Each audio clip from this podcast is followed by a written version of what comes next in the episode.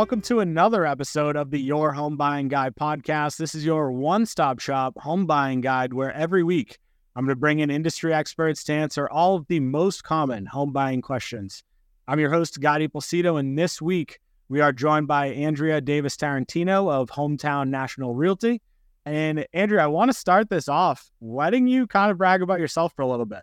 So tell us about yourself, how long you've been a realtor, why did you decide to become one, and what areas you cover right now. So, uh, thank you for having me. I appreciate you reaching out. I'm flattered. I, I work mostly Worcester County. I have a two year old, so I try to keep as close to home as I possibly can. So, usually within like 40, 45 minutes, um, with the exception of today. but yes, I usually try to keep within 45 minutes of home. So, that pretty much covers a, a lot of Worcester County. And I've been in the industry for four years. And it's honestly something that I had always kind of thought about doing. I love real estate. I remember like back when I was like five, six years old, my dad was always watching this old house. And like what five year old is watching this old house with their father, right? But I loved it. And I was you are. yeah. So I mean I ate it up. Like I love the construction element to it. Like I loved all of that. The before and afters. I mean, so I was in like holistic health for a long time and I can always kind of thought about becoming a realtor, but I was like, oh, I'll do it like later down the line when I'm looking for something else to get into. And then it just, it kept calling me. And my friend, who's actually my broker now, she, I had a conversation with her and she was like, you would be absolutely great in this. I 100% support you. You should come and give it a try. So I got my license. And then four months later, the pandemic hit was like perfect timing. I knew that like four years ago through the mouth of my head. It's like, yeah. Yeah. Yeah. But honestly, the timing I think was pretty good because one thing that it really taught me was how to write all real good offers because you had to get creative to be competitive for your buyers. So I have a lot of tricks in, in my bag.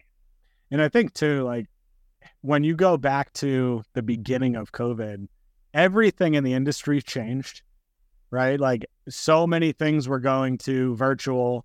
I guess you're still going on showings as a realtor, but you're not doing like all of the open houses. So like the whole industry was forced to adapt new ways of marketing, new ways of trying to find clients and everything. So you starting then, you weren't going into it starting like learning one method and then having to pivot and learn something completely new. You were pretty much still in the learning phase when COVID happened, which is honestly probably a good thing for you. So you're you're four years, hundred percent, hundred percent. Mm-hmm. So you're four years in at this point. What do you think you do better than every other realtor out there? I think from coming from a holistic health background, and I have had some pretty significant health challenges in my life and so I've learned pretty early on that I have to take care of myself before I can take care of other people. So that's always my goal and my focus first. And I think that helps me show up for my clients better. And there's, you see like a lot of like memes and jokes and people posting things about like how realtors are like working 24 hours a day and then they're like drinking after work and it's like a total grind and it's like a hustle. And I'm like, that's not for me. That's that's not how I operate my business. That's not what my goal has ever been. And I think because that keeps me more grounded and focused on what's important, that I take care of myself and then I'm able to show up for my clients in a really, you know, meaningful and authentic way. Yeah. I think balance is important in everything. And the fact that you're setting a line, setting a boundary, it obviously you're still going an hour and a half to a showing today. Like it's not. It's you're doing a little bit of both, which I think is important. So that's for friends. Otherwise, yes, I do. Otherwise. I did set that boundary, but friends and family, I stretch a little bit more for. But yeah, and I mean, I do because I have a son. I do have to be creative with when I work and when I don't. So it's not like I, I'm punching out at six o'clock and saying, "Don't call me." I'm available to my clients, but I still make sure that I have time for myself and my family. That's important. Yeah, absolutely. So one of the reasons I wanted to have you on there, like the the big hot topic in the industry right now is how high interest rates are. Everybody's yeah. talking about it. Uh, you started this mini series on Instagram about ways to combat high interest rates. And I want to talk a lot about that today. So, can you share the three ways that you talked about during that mini series. We'll kind of divide up from there and kind of dive in a little bit deeper. Yeah. So the three ways that I talked about was the an arm loan, the doing a rate buy down, and then house hacking. First off, I absolutely love the mini series. Like as soon as I as soon as I saw you post about it, I'm like, okay, I need to have Andrea on the podcast to talk about this because there's just it's everybody's talking about it, right? Interest rates are high, inventory is low. Like there are a million reasons not to buy. Yeah, buyers are. Correct, and these are really good reasons that make buying possible in a tough market like this. So, as far as buy downs are concerned, you talked about a couple different options. You talked about the two one buy down, a three two one buy down, and then just a buy buy down in perpetuity. Can you explain for the audience what those are? We can kind of dive in a little bit deeper on that as well. And so, obviously, your background makes you, you know, have more expertise in this than I do. But from what I know from working in the industry as a realtor, so the the rate buy down this was the first thing that I was familiar with before. I didn't really start hearing about a 2 1 buy down or a 3 2 1 buy down until like the pandemic really hit. And I think it's because people were looking for creative ways to be able to still buy. And so the rate buy down, the original one that I had become familiar with, was basically purchasing discount points up ahead. And that would lower your interest rate. So you put a certain how, amount of money down. I think it's like 1% of um, sort of price of the purchase Love by that. one discount point, right? Um, and and most lenders, I think, have their own pricing around that, and so that essentially brings down your rate on your mortgage. And then the three two one or the two one buy down is basically for the first year it's two percent lower, and then for the second year it's one percent lower, and then on the third year it goes to the agreed upon rate that you originally talked to and agreed upon with your lender.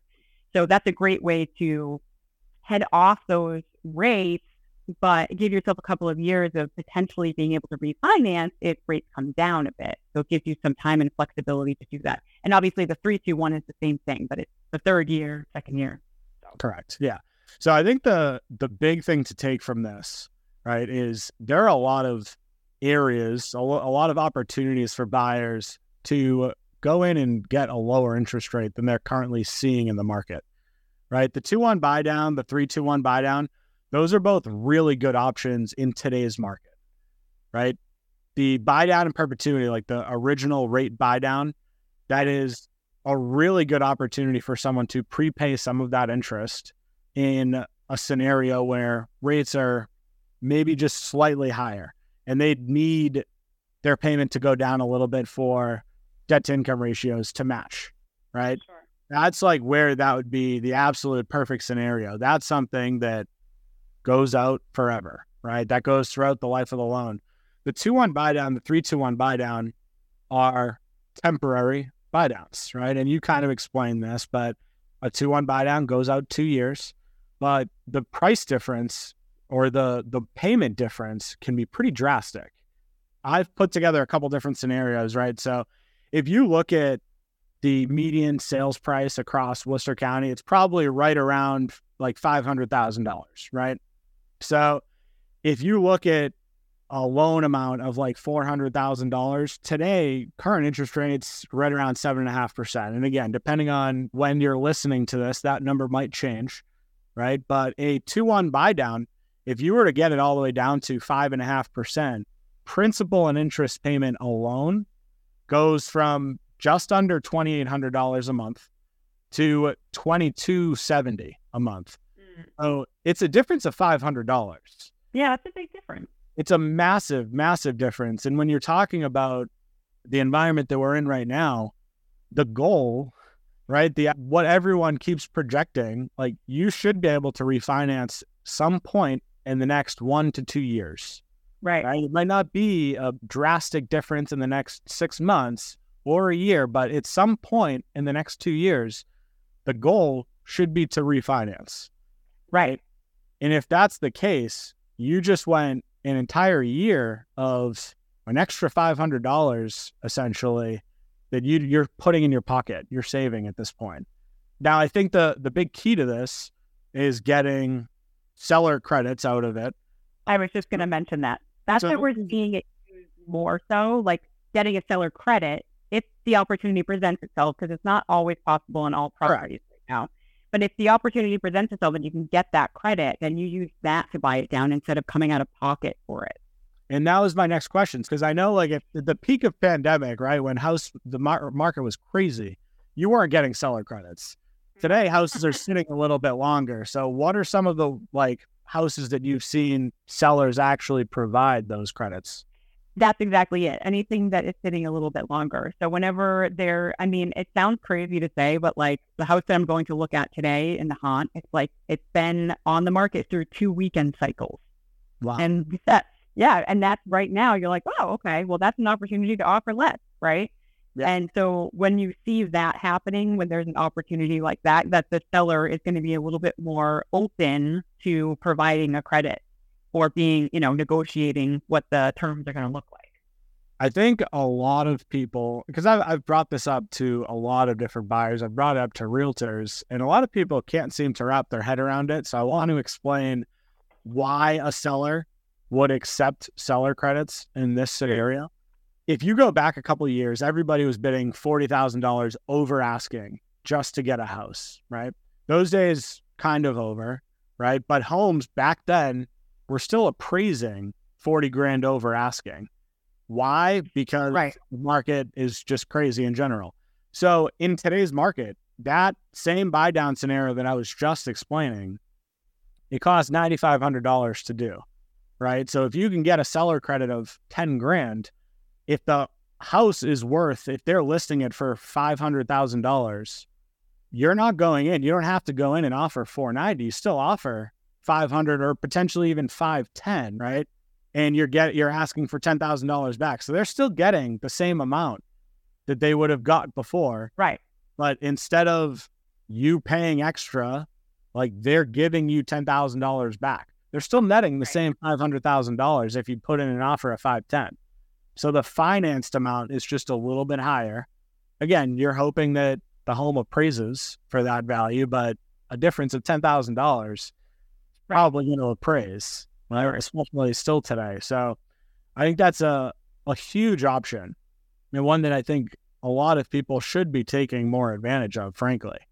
So I'm glad I'm glad that was one of the the things that you put out on Instagram because I think a lot of people need to hear about, it. and that's why I wanted to have you on, kind of talk about that in a little bit more depth. But the other option that you had mentioned was ARMs, adjustable rate Mhm. mortgage. So, as a realtor, are you seeing more buyers going this route? Yeah, I actually just had a buyer use an arm loan, and it was basically under the same premise as the rate buy down, which is that you're doing an adjustable rate mortgage. She got a seven year, so she has seven years to then go back and refinance. So the likelihood that interest rates aren't going to come down in the next seven years is pretty unlikely. So it presents a really crossed. good opportunity. I mean, listen, the Fed mad. They said they're not raising rates.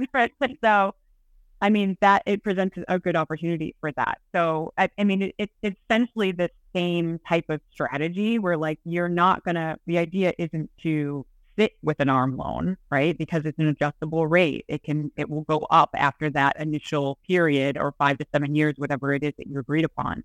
So, you, you do want to refinance, but it's a strategy. That's where you use that type of a loan. Yeah. And any type of arm loan situation, this is where your loan officer is so important. And, and honestly, it goes straight for the buy downs too.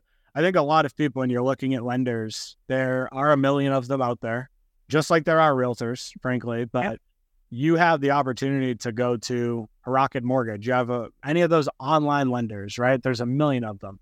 Put in your information, they'll spit out a pre approval, done, good to go. However, what Rocket Mortgage isn't going to do that someone like myself will do is make sure that they're keeping an eye on the market for you. and Following up with you. Correct.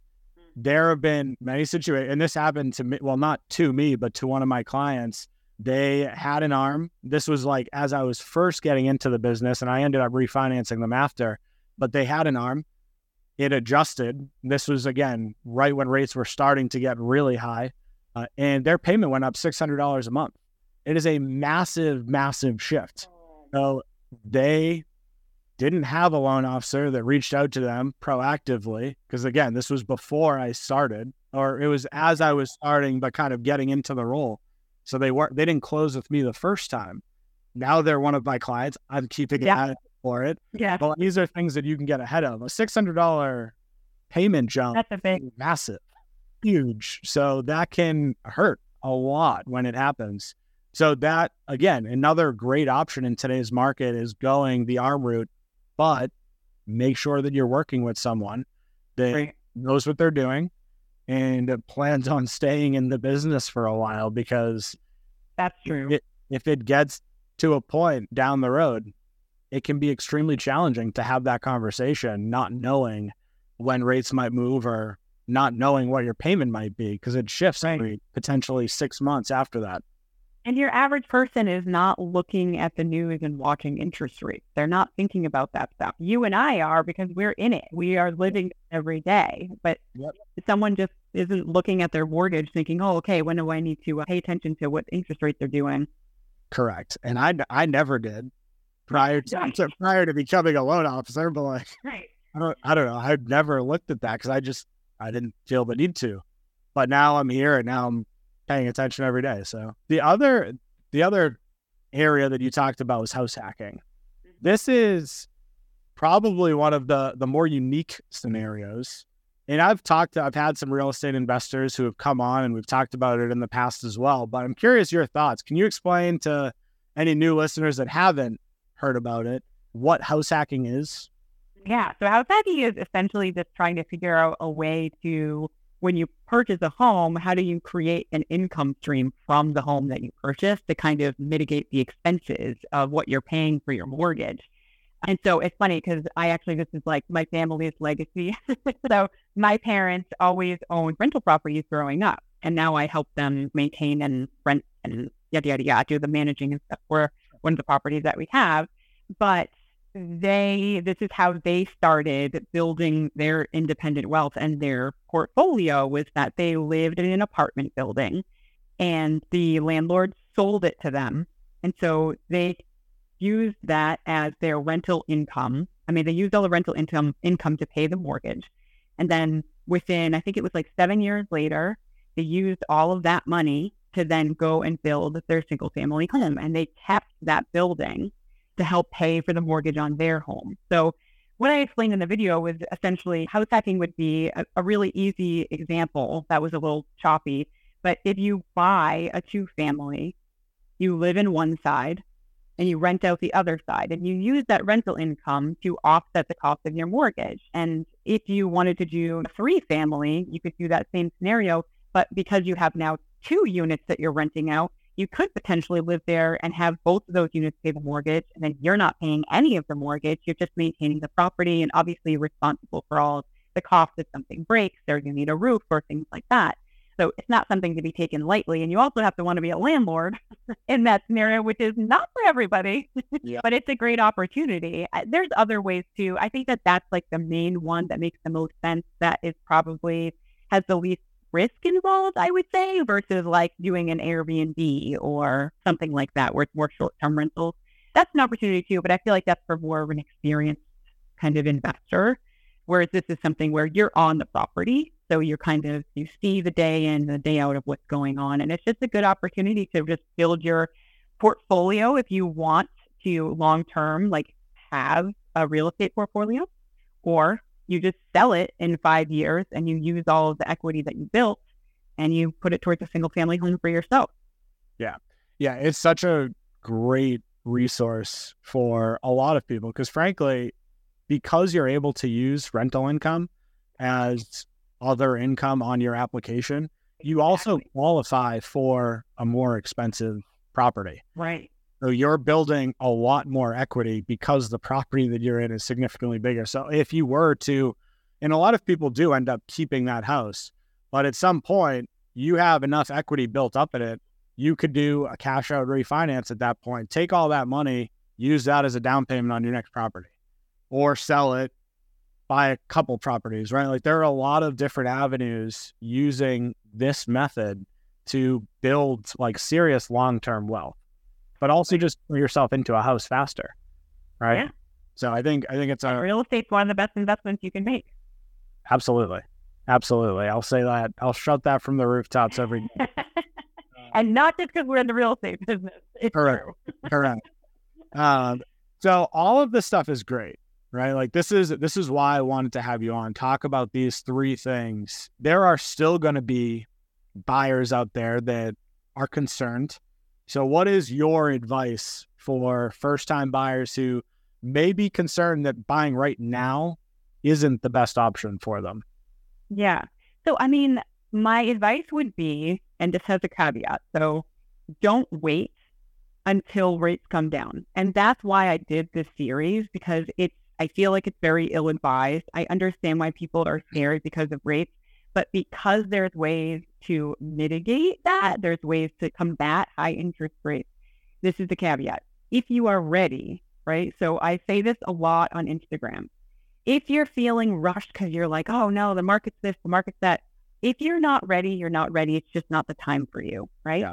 But if you have all of your ducks in a row financially, you're in the place in your life where it makes sense for you, then you should not wait. There are ways to get around interest rates and get on the train. And this is what I say to people. You want to get educated, have a conversation with a loan professional or a real estate professional. Get educated on it, get comfortable, and make sure that you have all your ducks in a row because the real estate trade is going to keep going with or without you. So if the sooner you can hop on and start building equity, the better because we don't have a crystal ball, but the way that experts are projecting everything right now, it doesn't look like anything is going to depreciate anytime soon. Everything's going to keep getting, you're going to keep building equity if you can get into a house right now. So waiting until spring, unfortunately, you're just going to be coming back up against uh, all the competition with the buyers that are doing the same thing. They're waiting on the sidelines. They want to see if rates are going to come down.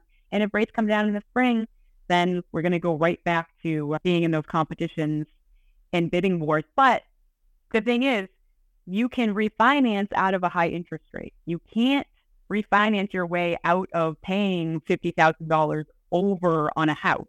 There's nothing you can do about that scenario. So that's why it makes more sense to to buy now and then figure out the rate later. Yeah.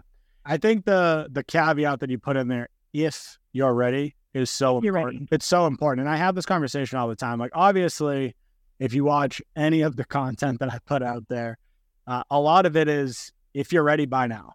But the whole if you're ready part is the most important piece to this. Like I've had conversations with people that want to buy now. They're not ready now. Like they don't have enough in savings. They don't have anything for a down payment or closing costs.